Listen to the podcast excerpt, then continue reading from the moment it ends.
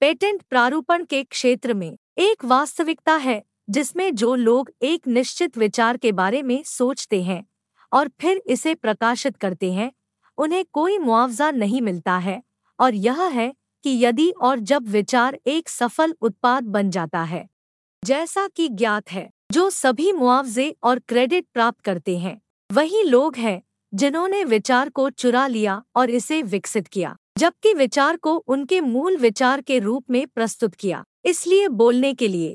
यह निश्चित रूप से उन लोगों के साथ अन्याय का कारण बनता है, जो पहली बार में विचार के साथ आए थे। मैं एक ऐसी कंपनी की स्थापना के लिए कहता हूँ जो फ़र्स्ट का अधिकार नामक एक प्रणाली विकसित करेगी। एक प्रणाली जिसका उद्देश्य पहले व्यक्ति का पता लगाना होगा, या विचार के बारे में सोचने वाले लोगों का पहला समूह। यदि और जब यह एक सफल उत्पाद बन गया, और उन लोगों के अधिकारों की थकावट की दिशा में काम करने के लिए जिनसे विचार चोरी हो गया था ताकि उन्हें इसके लिए उचित रिटर्न प्राप्त करने की अनुमति मिल सके। मैं ध्यान दूँगा कि, एक, मैं पेटेंट संपादन के क्षेत्र में पेशेवर नहीं हूँ।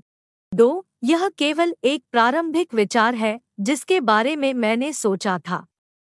तीन मैं एक ऐसा व्यक्ति हूँ जो बहुत कम आय पर रहता है। राष्ट्रीय बीमा संस्थान से विकलांगता भत्ता और मैं इस तरह के सॉफ्टवेयर या एक प्रणाली के विकास में कोई पैसा निवेश करने में असमर्थ हूँ।